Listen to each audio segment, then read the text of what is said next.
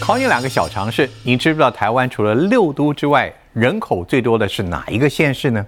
还有哪一个县市是台湾农产品生产最多的，像是鸡、鸭、蛋呢？彰化县，我们今天就请到了彰化县的县长。我那时候一直希望从商，那是什么情况？你走上政治这条路？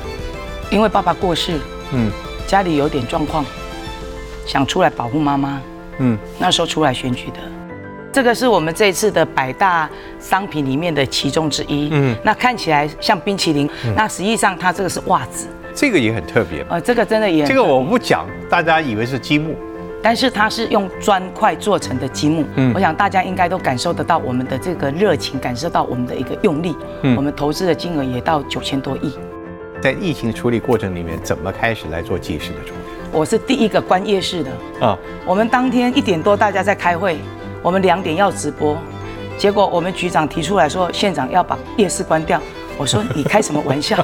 人家料都备好了，嗯嗯，下午五点要开始开卖了，你叫我把夜市关掉？他说对，如果当时你没有做这么断然的处理，彰化县的后来的疫情的发展，会跟后来不太一样。不一样，整个台湾就不一样。过去八年来，彰化县两度争取升格，对，为什么这个升格对彰化这么重要？我们通常都要到中央，中央一否决一回来一回一往的话，有时候半年到一年，所以整个的进步的速度是很慢的。风趣的人物，认真的故事，都在大鱼食堂。我们已经准备好要访享受丰盛的一餐，非常欢迎王县长来到我们节目非常难得请到您啊！还有这位贵宾啊，我们的大主厨来自我们你在哪里服务的？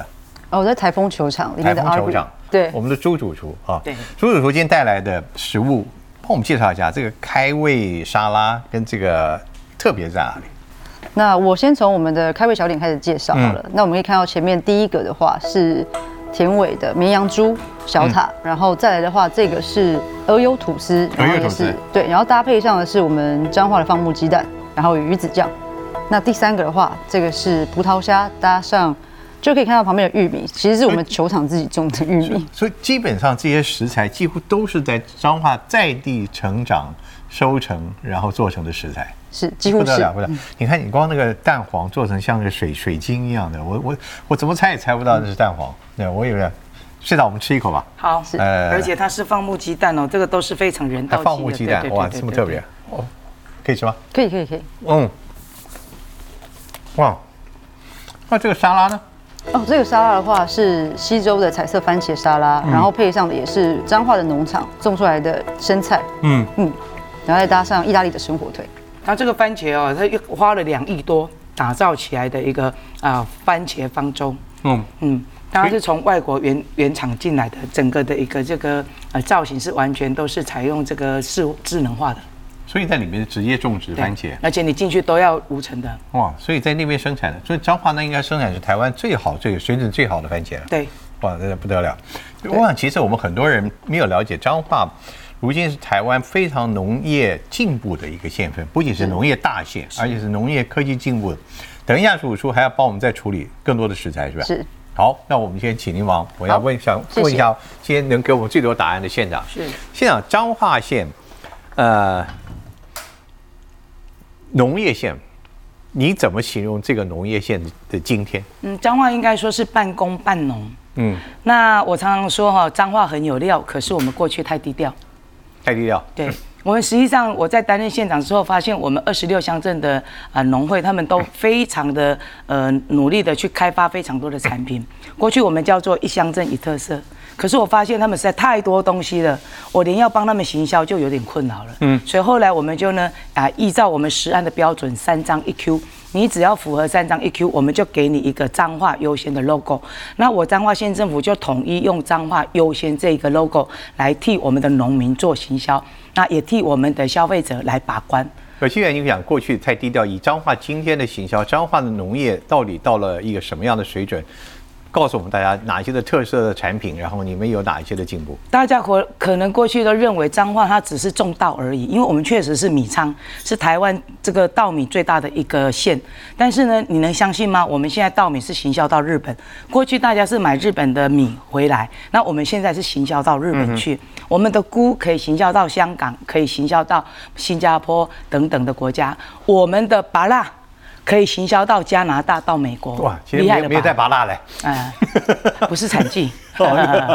好，所以还有呢，除了这些，我们的葡萄大概两颗就一颗来自于彰化。嗯，我们的这个二零的酒庄大概是全国密度最大的一个这个酒庄的群聚的一个场域。这个我倒知道，嗯，葡萄酒，对，做的非常好。对，然后两颗鸡蛋一定一颗来自于彰化，所以彰化如果一有什么状况，大概鸡蛋就要上涨了。嗯，真的，所以我们要拜托县长好好的照顾彰化的农民。所以，您刚刚讲说过去的低调，但现在的彰化的农业的运销行销已经做了一个完全的改变。你怎么办到的？我们第一个努力的把这些东西共同来做品牌行销。嗯，那再来的话，我们针对呃优优良的这些。不断的跟他们做鼓励，再来一点就是我们一直不断的提升我们的值，像我们现在有做一个张农学堂，那就是透过张农学堂去把这一些呃从事农业的也好，或者退休有意愿来从事农业的也好，让他们更加的专业。那透过这样专业不断的了解，然后。在生产的部分，那他们就精益求精。那县政府这边，你认真种，我认真的帮你行销。嗯哼。所以在这个过程中，我们就包括我们的电商也好，包括我们带着他们到别的县市，到我们台北、新北等等的地方去做行销，甚至到啊百货公司进到百货公司，那我们的丰康超市啊等等，我们就带着他们不断的去打市场。行销的话，都是您自己带队是吧？呃，我们团队一起努力。但是我们都听说了，县长是自己非常的令人敬佩，而且想出了很多很多的方式。呃，可以说您在台湾来讲，当然县市长接地气是必然，但是您对于彰化地区倒是提出了很多很多新的做法，像刚刚你说的这个农业的特别的教室。那我听说你还自己，你你做直播是不是？我做直播，因为实在很特殊，因为在疫情期间哦，嗯我们的农民生产的东西真的都没有地方可以行销，所以我们当时就帮他们做成蔬果箱。好，那透过这样的直播的方式来做直播。另外，当时疫情很严重，我们有一个水果，那当时也是一样，大家一讲到脏话的水果，吓都吓死了。我们也是透过直播，透过我们的这个相关的网络，那就卖了六千万的一个。这部分我要分两个部分来讲，因为县长其实提到疫情，在二零二零年开始台湾疫情的时候，彰化很特别，彰化是台湾第一个本土案例的地方，是，而且有一个死亡。要等下怎么处理这个事情挑战的，但我要提特别提到你的直播啊，你是有开辟阿美厨房对不对？阿美花艺对，这盆花今天就是您从彰化带来的啊。对，这盆花我我跟大家报告，第一个洋桔梗叫做不变的爱。哎呦，那另外一个大礼花它是那个呃优雅啊这个的意思，所以呢这个是。这个夸赞我们端哥跟我们大云食堂，这是一个非常优质的节目，而且受大家的喜欢。县长，我刚刚只是在讲这盆花，难怪您就可以做直播，讲的这么好。我要我只能讲，这是盆子，这是花，这是这是树。所以您做直播那时候，呃，帮助大家学习怎么去处理食材，也教大家在家里怎么食材，还有怎么处理花艺，甚至教导小朋友在学校里开花一个这。这 idea 你怎么来的？你怎么想到的？没有，因为当时哦，我们我们的那个花生产以前像洋桔梗只销日本呢，连在台湾你要买都很难买，都很高贵的花。但是疫情期间哦，这个出不出不了了。然后如果农民他收起来，甚至到拍卖市场，连纸箱都是浪费掉，所以甚至他们收起来根本就是放在路边。嗯。那我们后来发现这样状况不对，那就跟跟农会啦，跟他们在做相关的研议。我们第一个把花插在一些疫情期间还是要有走动嘛哈，所以就在我们所有彰化县内的火车站，我们就大型的这个花插花的那个呃就开始用这些花。第二个，我们就做成花材包到学校，因为毕竟我们彰化是花的故乡嘛，哈。那我们产了非常多的花，切花大概两朵里面也是一朵来自于彰化，那就利用这个机会把这个花的教育、产业的教育教学生。那学生呢就透过我们的那个电视这个数位开始插。那我这个老师教完之后，我就马上在这边这个录影，就马上教学生怎么插花。那透过这样的方式，让孩子学会插花，那了解我们地方的产业。您从议员到镇长到立委，如今县长，我相信您的口才没有问题。但是在那段非常特别的时间做直播啊，对你来讲还是个挑战吧？对，因为以前没有没有这样过，那就只能硬着头皮。呃，就硬着头皮，那学习学习再学习。我们那时候看到一些县市长，最多是主持记者会。嗯。可是您自己又跨出了更多的步伐，不仅记者会，不仅自己带头，还自己想出很多方式来告诉大家怎么去善用那些可能被浪费掉的资源。呃，这说明了什么？您自己的个性，还是你自己就是喜欢这样子？没有，我我的个性是遇到问题，想办法去把它解决问题。嗯，您自己还有一个活动叫做“鸡婆妈”，是吧？就是大家要鸡婆一点。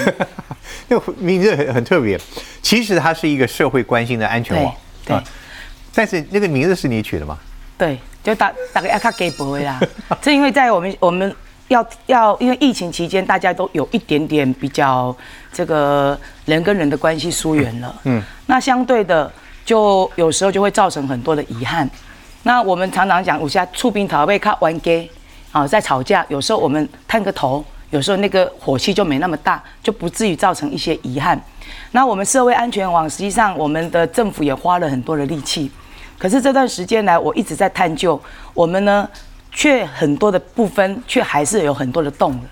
我在这疫情期间，彰化大概死亡有四百多人，我大概走了两百多个家庭，那逐一的把这些问题去做一下归纳，我就发现说，我们的社会安全网实际上它并没有针对这个家庭的问题。确实的去把它解决掉，嗯，比如说我们可能就是给钱，可能就是专业的来辅导，但是同样一个家庭里面，他可能贫穷，他可能有家暴，他可能还有精神障碍，他可能还有一些身身体的障碍等等，但是我们就是可能就是变成四个社工，分别不同的去 hold 这个家庭，但是最后这个家庭还是一样，反而我现在是用我们的另外一个方式，希望透过这样的模式，然后开始。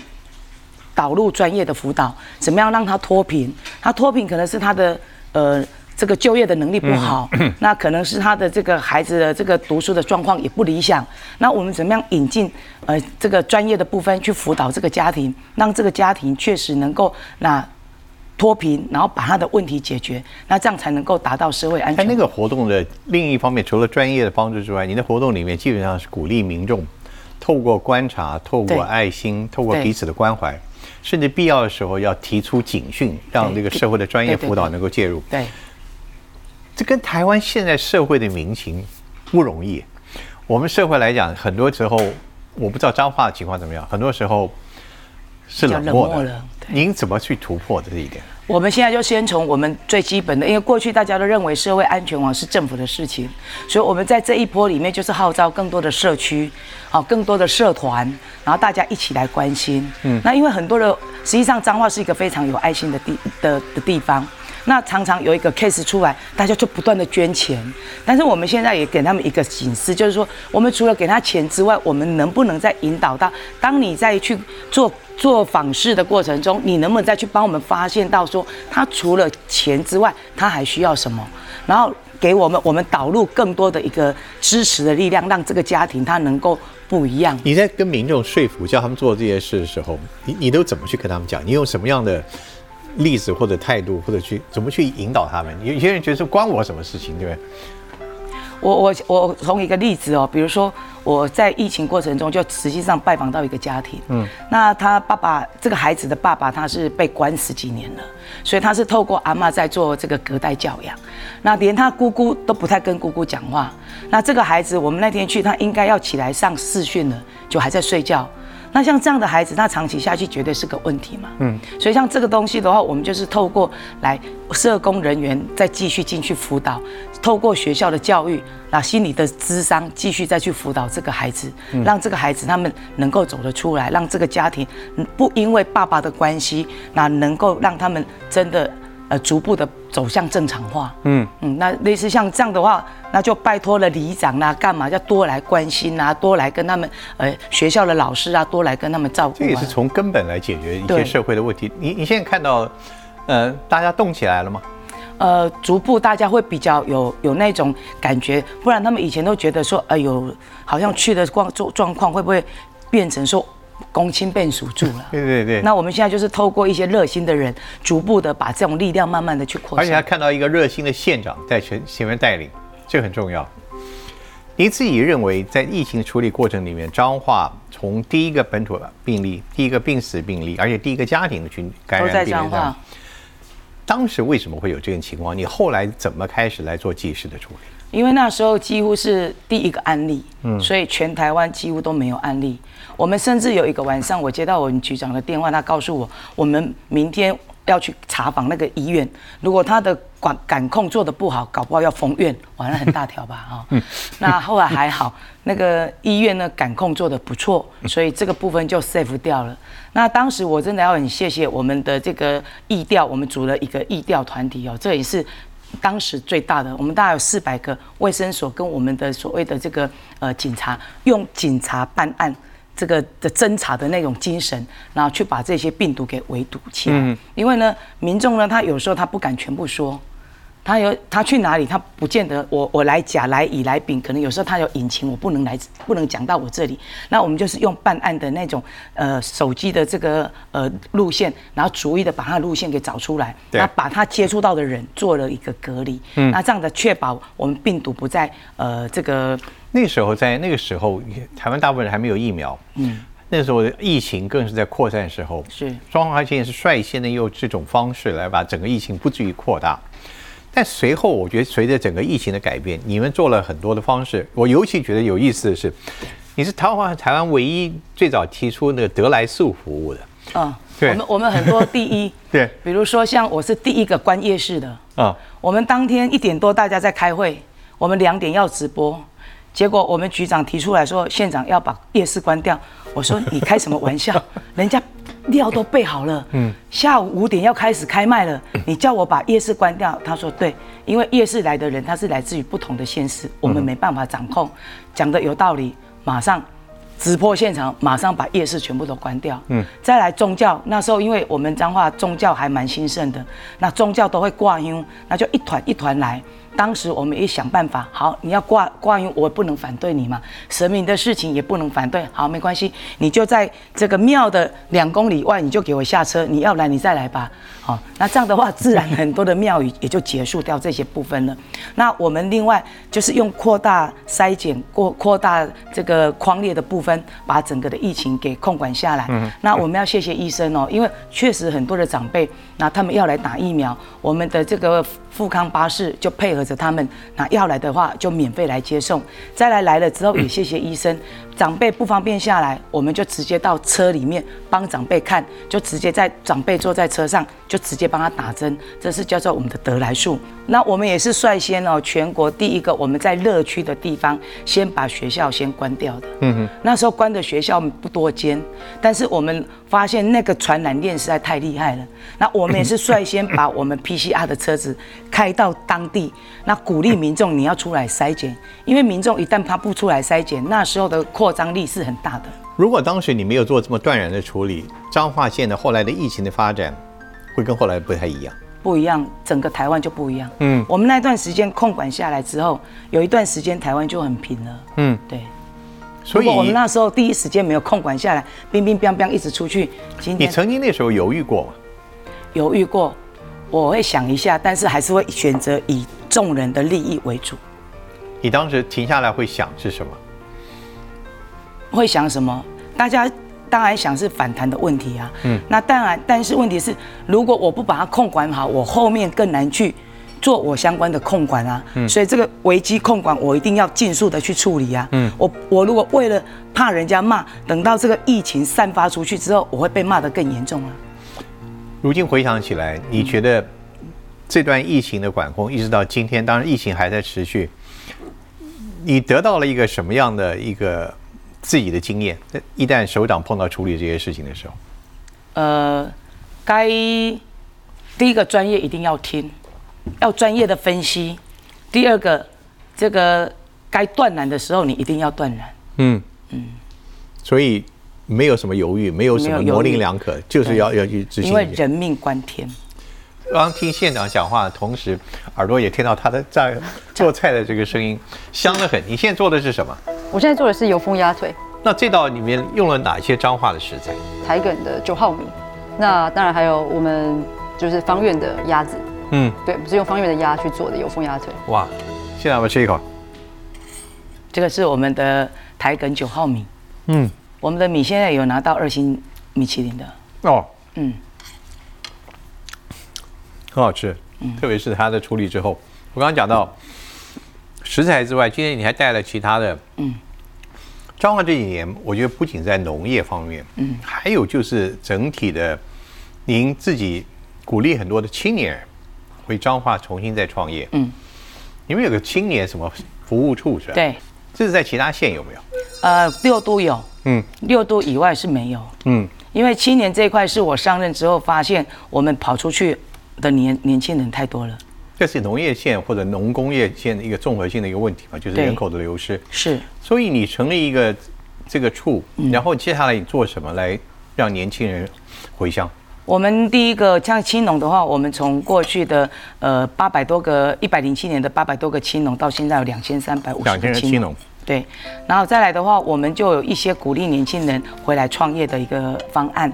好，比如说我们有一个呃一十八岁到四十五岁，那但是他要上过我们三十四个小时的专业的一个课程，嗯，他可以自己写提案，那这个提案最高补助经费可以给他到三十万。嗯，那像这样，目前为止已经有五六十个年轻人已经拿到这样的一个方案。嗯，那鼓励他在这边，然后就可以来做事业。那我们也做了很多，比如说闲置空间啊、那用很比较低的一个租金，让年轻人就直接进来，或者透过用公益换租，一些一些历史建筑老屋修缮完了之后，就提供给年轻人，让他们就可以在这个空间里面去做生意，让他在这个空间里面去把他的才艺给展现出来。所以你提供资金，嗯，提供了生产的基地，再提供行销管道，对。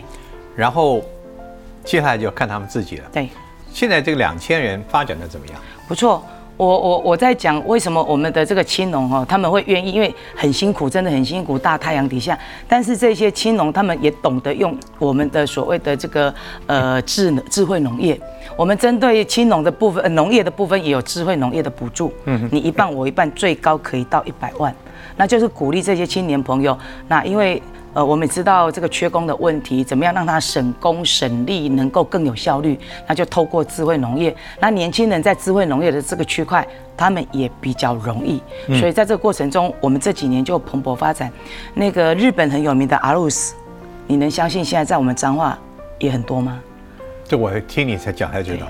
我们的青农他就把这个阿鲁斯透过他的智慧农业的一个生产，然后就把这个阿鲁斯的这个呃哈密瓜就可以这个很道地的，然后给我们的我们乡这些。年轻人，他回来是不是也对自己的家庭也带来影响？对我们有的，我们有一个地区哦，它本来已经呃人口老化到百分之二十四啊二十五，那最近就是有一些青农回来，嗯，所以学校的学生就多了一些，因为青农它是会生产的，对，那这个的对于整个地方的活力也好，那就带动了非常多的这个创新的东西进来，看到青年人回来真的很高兴很高对啊，兴就是你看到人口不是数字，人口是要活力，对对跟那个热情。我们今天就有一些，这些都是青农生产的东西对吧？像像我还我这个很特别，这是这叫做什么？呃这个是我袜，嗯，但这个是我们这一次的百大商品里面的其中之一。嗯，那看起来像冰淇淋，刚刚有人说融不放太久了会融掉，那实际上它这个是袜子。它这个是很很有创意的。然后它最主要是它是用我们的海洋废弃物，我们的这个鱼鳞片里面呢，去把这个鳞片呢，它的这个相关的组织胺之之类的东西给提炼出来。嗯，好，那提炼出来加到它的这个丝的这个元素里面，那所以它这个是呃又有海废的一些呃循环再利用的一个概念在里面。这个袜子穿来有益健康，对胶原蛋白。对，都在里面是生态然后胶原蛋白。它特别做成了这个像礼盒一样包装的像冰淇淋，对。然后造型颜色都非常特别。它这有一点像我们的那个马卡龙的那个造型颜色，对说，早上起来先吃了再穿，很有创意。所以我说，年轻人回来之后就是很不一样。对他们会透过他。本来他爸爸妈妈可能就是我只做袜子，对对对但是透透过他的这个创意之后，他的巧思之后，整个的质感其实就不一样现场在里面，了。彰化其实你刚刚讲到这些农业的成就啊，青年的创意成就，都是我们以前彰化还有很多隐藏性的台湾第一产业，对对不对？隐形你们的冠军嗯你们的水电，水电五金，对不对？水五金金金属很多东西都是来自于彰化。彰化是一个非常有有有生产创意的一个县份啊。嗯。台湾最早期的这个文化的基地就在彰化地区，对是吧？您还自己做过鹿港鹿港的镇的镇长。是彰化人的特色是什么？彰化人哦，嗯呃，我常常我我我我 站在鹿港的角度哦，我我常常讲一句话就操皮哦，但是也是实在哦对。我们以前在卖豆浆的很会写书法，在切割玻璃的很会画国画。嗯哼，那彰化本身它的这个呃文化底蕴就非常的高。嗯，那我们的南馆、我们的北馆也是现在都被保存的。以前的所谓的这个南馆是皇帝听的音乐。嗯，哦，非常的这个优雅。那彰化它很重要，是以前我们人口非常的多。嗯，那相对的，我们旅外的人也非常的多。哦，我们预预估我们在旅外的乡亲也至少四百万人以上，所以它的文化跟历史的开发其实非常早，非常早，非常早。所以孕育了这么多哦。很多的人才，呃，而且它的这个传产在彰化，说真的，我们也是中小企业的故乡。嗯，所以做彰化县的这个县长不容易，他下面的人才太多了啊，要让他们幸福佩服你不容易啊啊！所以这个冰淇淋，那我觉得这个也很特别。呃，这个真的也这个我不讲，大家以为是积木，嗯，它也是积木耶，但是它是用砖块做成的积木，就是我们盖房子的红砖，对，它这个做成一个小小的，变成艺术品了。是。那现在提供给学小学学生、幼稚园的同学，他们去做这个积木的一个这个摆设。那现在也提供给我们长辈、关怀据点、失智的这些老人或者关怀据点的长辈，他们去做相关的组合。我必须跟大家讲，这个你说积木看很多，但是用砖头的做的触感啊，真的不一样，完全不一样对，它有一种比积木更实在，然后呢摸起来很特别，对，哦，然后搭起来这个它有它的重量，所以搭起来反而比较容易，是，不像那个轻飘飘的积木。对，我觉得这个构想是很不好。你看，以前我们一个大砖头，你拿来干什么？可是马上就它有再生的价值。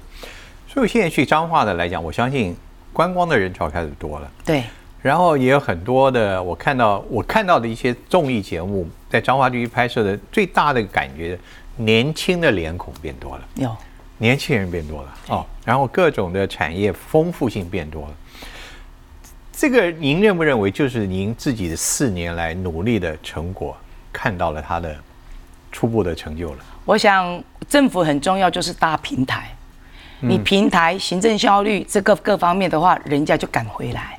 嗯，好、那我我我觉得这段时间来彰化县内的一个投资的状况，差以前差很多。那最主要，他们知道我们我们是诚心诚意的希望啊、为他们服务，希望彰化能够更好。嗯，我想大家应该都感受得到我们的这个热情，感受到我们的一个用力。那所以说也蛮多的一些乡亲啊，或者是一些厂商也也进来。我们这段时间大概在呃投资的部分也也还不错，我们投资的金额也到九千多亿。嗯，那也很慢慢的、陆续的有一些高科技的部分也慢慢进来，所以我们也摆脱了最低薪。我们本来是全台湾最低薪的一个县啊，真的不容易，要养活一百二十几万人哦，真的是不容易。嗯，那好不容易我们赢了一个五星级的县长。嗯，跳了一名上来了。那我们还在继续努力中。那我慢慢也让我们这些企业知道人才的一个重要性。县长这一切的努力，但是我觉得您还有这些没有完成的目标，是哦，还有一些愿望在今年没有办法实现的。等一下我们继续听我们县长怎么告诉我他未来要做什么。很荣幸请到了王惠美县长来到我们这边，告诉我们的彰化太多今天惊人的这些现况，还有很多发展。不，县长您，您我们谈一点您自己啊。我刚刚在我们访谈知道，您在小时候，你家里有九个小孩，我们家九个小孩，小时候你并没有想从政，没有。那是什么情况你走上政治这条路的？我，我我我很多的偶然哦。嗯，我那时候一直希望从商，那一直希望逃离家庭，逃离家庭，因为不想在中部，因为爸爸管得很严。嗯，那所以在填志愿的时候，一直想要北部、南部，其中在重复看志愿的时候，怎么会突然一个在中部的一个学校在东海？我说大概不会就这么样上这个学校吧。结果我就真的是上了东海政治系。还是在中部。对，嗯，但是父亲已经有眼光要栽培你，是吧？他有在讲，但是我都没有在地方，我还是在读书。你有问过他为什么他看上你吗？在九个兄弟姐妹里面，没有。我我我那我爸爸是很严肃，我不敢去问他这个问题的。可是你的个性跟爸爸，我实在看不出你来自一个严肃的家庭。真的吗？看不出来，看不出来。我蛮外向，蛮活泼的啦。嗯，是不是就是这一点，父亲看出来你很有很有人缘？我我我我我真的不知道，我一直觉得我爸爸很很有智慧。嗯，因为很多的东西从他过去的从政的一个理念干嘛，他是很有智慧的。他可以去动我们没有人敢动的这个坟墓。那所以说，现在鹿港的那个运动中心、那个体育场旁边的我们的劳工娱乐中心这个区块，是在他任内的时候去把那种万丈钢把它牵起来的，嗯嗯，才有后面的等等的建设的。所以跟您刚刚讲到的，印证你自己在疫情期间处理，首长最重要的就是要有勇气，而且当下要做个决定。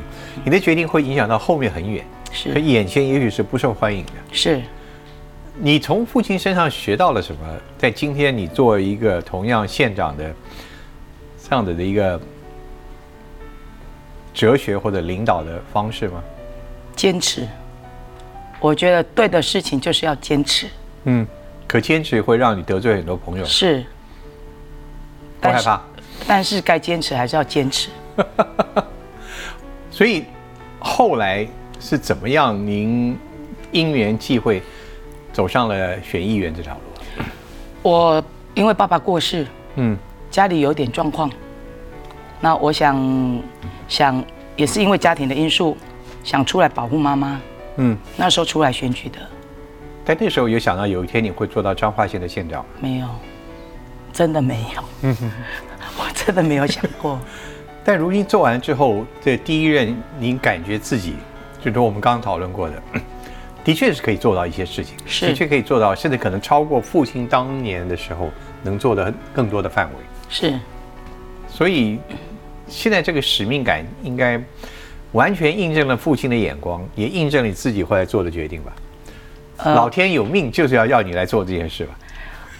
会努力的把脏话带引，让它更进步更好。嗯，所以今天我们带来的这个东西啊，嗯，香菜拿铁。香菜。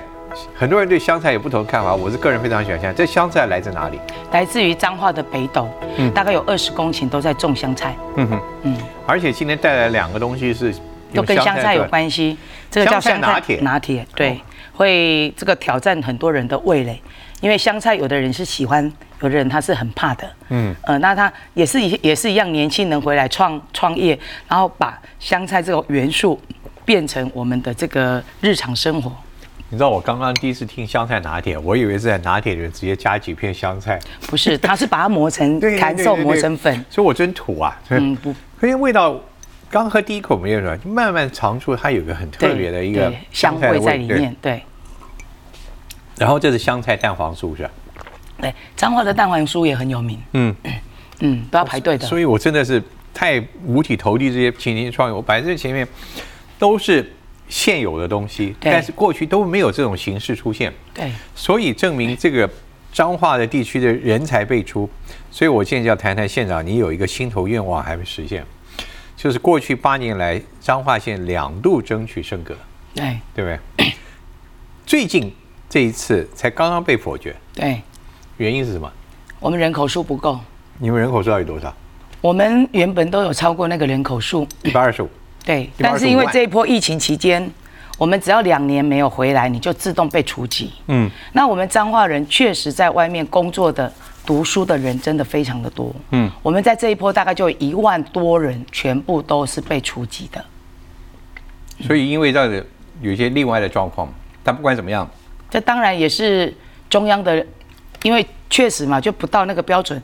实际上他还在叫我们补建的过程中，突然我们的人数这样因为疫情的关系下降之后，就马上推荐，不然我们在一百二十几万的时候都不省得，就一直补件，一直补件的。所以县长很不甘心吧？我会再继续努力，让彰化更好，让更多的人进来。我会再继续再努力申请的。为什么这个升格对彰化这么重要？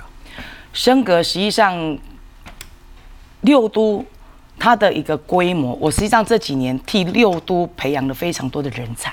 嗯，好，因为县跟直辖市它的职等的问题、编制的问题等等。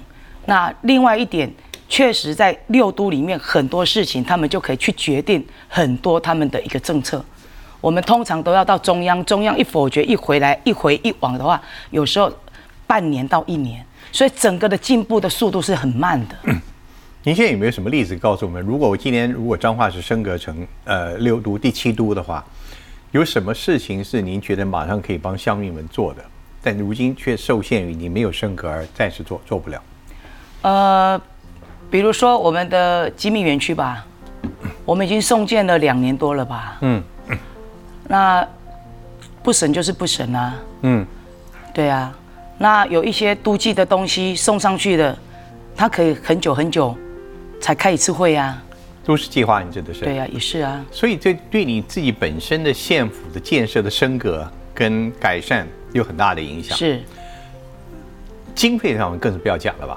经费的部分的话，也是一个问题啊。嗯对，财政的，因为像我们像统筹分配款的格的的算法，我们是很吃亏的。嗯我们人虽然养很多人，但是人口的比率在统筹分配款里面是很很少的。这是从彰化的民众的自己的角度来看。我再换一个角度来问您的话，就是为什么彰化要成为六都之外的第七都？您又怎么回答这个问题？我们还需要第七都吗？我们应该这么讲哦，中部地区的话，它是应该是双引擎的。台中之外，如果彰化再起来的话，中部地区它就是双引擎。你看哦，在北部的话，它有台北、新北、桃园三个直辖市；在南部的话，它有台南、高雄两个直辖市在支撑。嗯，独独中部地区只有一个台中。如果彰化起来的话，是双引擎，所以整个带动起来的彰诶中部地区是又不一样的。嗯，那如果将来彰化真的变成的话，跟台中会成为一个什么样的相符的关系？呃，它的衔接会是最最好的。为什么？因为一个都市它是要到四五百万人以上。比如说我我单单来讲捷运就好，它的营运成本各方面，它才是最佳的一个状况。你看，像北部的这些这些捷运干嘛的？因为它的人人口数有到那个程对度。那如果说你单单一个一个台中市的话，它才两百多万的人口，以我彰化的话，一百多万加起来的话，衔接起来大概就在四百万。它的营运或者它的整体的一个发展性的话，会更不一样就。站在台中的角度，应该他也应该大力支持旁边一个彰化一个升格成第七都。应该是所以您估计在未来有这个学信心可以达成？我们现在努力壮大自己，继续努力，再接再厉。我现在看到你的那个政治魂来了，地方其实彰化现在努力的，除了在政治上的升格之外，您的未来的施政，我看到一些资料，交通的建设是一个您未来的一个主轴，是吧？对。您怎么准备怎么做？我常常讲哦，我们一个政治家要为下一代来做努力。嗯，或许我现在讲的所谓的捷运，不见得会在我的任内，甚至动工，哦，或者说有一个有一个很大的一个突破，但是你不做，今天不做，未来一定后悔。嗯嗯，哦，那你看像六都，大家如火如荼的去做捷运，那我们又看到另外一个，我们现在老化速度那么快，绝对不可能常常我们请假去载爸爸妈妈去就医就养吧？那你势必一定要有这些公共运输的一个部分吗？嗯，所以在这个过程中，我就规划了一轴一环双枢纽，分别是彰彰化市跟园林市两个枢纽。那就从彰化市我们的铁路高架化，我们的绿线捷运从台中衔接过来，一直到我们彰化自己的我们的这个彰北彰的这个捷运线，那到鹿港，然后一直到我们从我们园林、埔心、西湖，一直到二林，因为二林我们有个二林中科，彰化县政府还有一个二林精密园区。未来这边开发完之后，它是会有四五万个劳工员工在这边的。嗯你没有及早去把这些交通给衔接起来，届时就是像现现在的竹科一样，塞车、塞车再塞车。嗯，所以很多的东西我们看得到，要及早去做相关的一个应应。嗯，再来很实在，我们现在也看到老化的现象。你未来像现在我们在北部地区，你就可以看到我们很多的老人家自己可能做的捷运。他就可以直接的到医院去看医生了。那但是在我们我们彰化的话，很多你势必一定要儿子、女儿、媳妇请个假，开个车载爸爸妈妈来看医生。所以这我们是及早把这些老化的时的这个呃先做先做好准备。而且你自己在彰化成长了这么久，你看到了一些老一辈的乡亲他们面临生活的这些问题。而做一个长久的改善，但是不这这些都不是立刻可以达成的。是，你都要一个很长久的建设。你现在做的只是一个铺底的工作。是。但您觉得这些工作，即使在任内不可能看到完成，你也愿意去把它做？该做的就是要做，但是我们也有一些部分是做的让民众诶大心。嗯。我我举这个例来讲，我上任的时候把三千、六千、九千我去做改革，我去排付。那当然会有一点声音，但是我排付之后，我不是没做事情，我反而去努力的透过社区，那没有活动中心的，我去帮他。找地来盖活动中心，有活动中心，它可能破破烂烂的，我去把它整理起来，那让我们的长辈能够就在社区里面就地安老，在地安老，在地得到最好的照顾。我们这样累积下来，到现在有三百一十七个乡，诶，村里都已经做了。嗯，我们彰化现在五百八十九加两个新的嘛，哈。嗯，那这样慢慢长辈在这边，他得到这样的一个照顾，他慢慢能够认同我们为什么要这样做。嗯，那 渐渐的这个口碑就出来了。长辈来到这边可以学习，回到家里面跟婆媳、跟孙子的相处很好。在这边有人教，逼他一定要运动，教他要运动，甚至中午煮煮这个午餐，让他能够吃到营养，再回去家里面休息。嗯，或甚至下午再继续来这边上课。那逐渐的、慢慢的，长辈他就能够了解到我们的一个用心。嗯哼，所以县长，你这个。任期到现在，你觉得自己最安慰、最满意的是什么？我想，我们不断的擘画一些我们彰化的未来哦，比如说，我们现在有五个呃都市计划，四个都更，我们都已经着手在做。然后加上大家喊了很久的铁路高架化，经过十几年的这个呃努力，终于在。可行性评估终于过了哦，那我想逐步的把以前大家认为不可能的事情，或者认为只是在选举的时候大家才喊一喊的东西，我们逐步的把它这个落实，然后让它让我们整个地方会因为这样的一个规划，那逐步的来把整个的呃呃。都市风貌也好，或者把整个的这个环境也好，让它更好。那我们希望借由这样吸引更多的青年朋友真的回来。而且你已经看到成绩了，逐步的已经看到成绩了。我觉得从今天我们看到您告诉我们介绍的话，彰化不仅独特，而且非常值得我们大家去身临其境的走一趟。对，如果真有这个机会。鼓励大家对彰化有兴趣的外地的乡亲朋友，你建议他们现在最应该去看哪里？我们有十五个观光工厂，二十几个休闲农场之外，还有非常多的特色的秘境。我推荐大家去看的就是这个砖窑改变的观光砖窑，对不对？然后好好的看看彰化人如何利用智慧来改变他们的乡土。还有不要忘了我们的香菜，还有我们的鸭肉，很多。对，还有希望我们的鸡蛋价格稳定。